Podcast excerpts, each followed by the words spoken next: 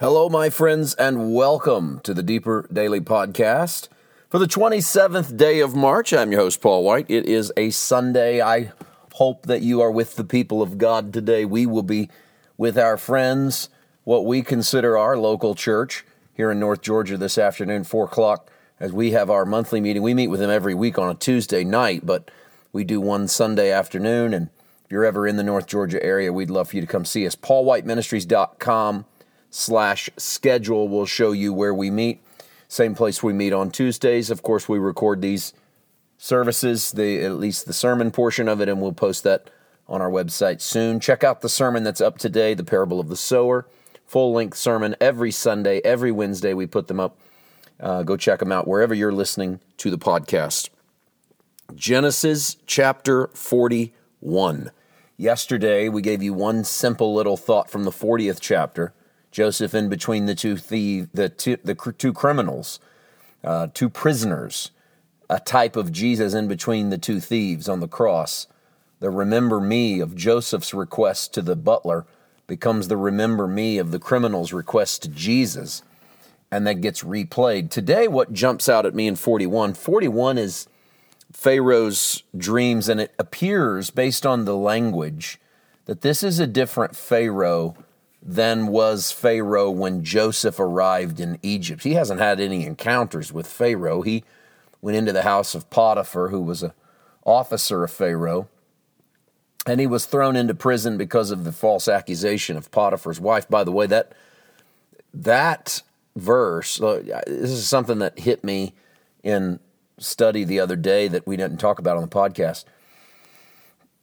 If you take the Potiphar's wife incident as evidence that women are somehow immoral or use sexuality um, against men, um, that's a low hanging fruit because men are somehow also immoral and will use sexual power against women. So that's not, I don't think that's the appropriate landing spot where maybe we should, what we should take into account is the abuse of people in power over people underneath them.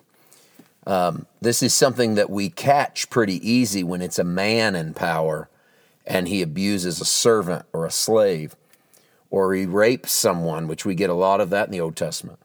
But we miss it when it's the woman in power. And what tends to happen is we'll talk about how women shouldn't be in power. And that really only shows us our own problems, our own faults, not any sort of narrative explanation. So Potiphar's wife is in a position of power over Joseph, and she uses that power to her advantage. And the warning there to the reader seems to be not watch out for women in power, but rather watch out for people in power um, because they will do whatever they have to. Oftentimes, power abused will be to do whatever they have to to crush those who don't give them what they want. And so it seems to be a warning that to me is genderless. Uh, because we get examples of both men and women in power in the Bible who uh, who use their power over other people negatively. Okay, I wanted to say that it, it, I forgot to say it yesterday, and it struck me as something I'd studied after we passed that portion of the scripture in our journey through Genesis.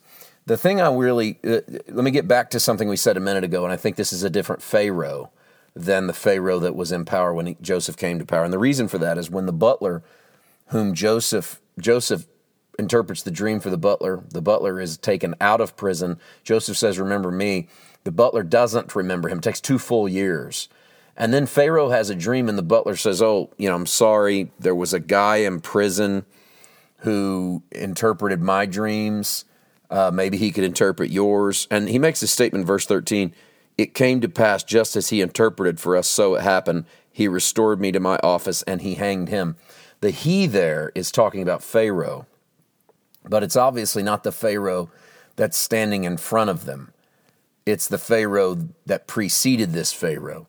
So we're dealing with a different man in power. And that whole change of the sort of political hierarchy in Egypt had caused the butler to forget about his old place. But now he's given the opportunity to return the favor to Joseph, and he does. And so Pharaoh brings Joseph in front of him to interpret his dream. I'm going to treat Pharaoh's dream in many ways the way I treated the butlers and the bakers, and that is I'm not going to do much with it at all because the story's not so much about everyone else's dreams, the story's about Joseph.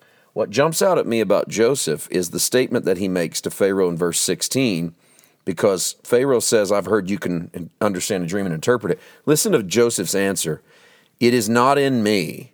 God will give Pharaoh an answer of peace. I was struck by that as I read preparing for today how powerful that statement is. It's not in me. God's the one that's going to give you peace. Listen, it's not in me to set you free. It's not in me to give you truth. It's God. If I can be used, if I can be a vessel, great. I got a great message from a viewer last week who said, Hey, there's a lot of us out here who watch who you will never meet but please keep doing what you do because we need you. Um, and they was talking about having been disappointed by a ministry that he had followed and apparently they weren't genuine and things going on behind the scenes. He said please it was it was i took it as code for please don't be that guy. We really need you. We depend on you. Well i don't you know i don't and maybe i'm reading too much into that compliment but i i certainly can't be anyone's hero or savior i don't i, I got my own issues my own problems but it helps for me to remember stuff like what Joseph says. It's not in me. God's the one that's going to have to do it. Um, it's not in me to be something for you. God's going to have to do it. I hope that I don't let you down, listener. I'm doing the best I can, and I'm I'm honest and I'm truthful, and I'm open, and I I hope that's enough. What I do is realize that the Father has given me a gift and has given me a platform, and I want to use both of them to make Jesus look good. And I do believe, and I mean, I believe this with my whole heart, that the resurrected Jesus works. That if you have an encounter, if your faith encounters the resurrected Jesus, it impacts you, it makes a difference in you, and it starts the road to transformation. And that if I can keep pointing you to that, that's worth coming back for. If I stop pointing you to that, I don't expect anyone to come back. Why would you? So I hope, my, my, the whole point of this podcast today, I hope that what I can say is it's not in me. God will give you an answer for peace. It's what Joseph says to Pharaoh. It's what I say to you. I know it's what you say when you encounter someone else who's looking for an answer from you. We're going to jump past the rest of the dream and we're going to look at Joseph's rise to power on tomorrow's podcast. We'll see you then. God bless.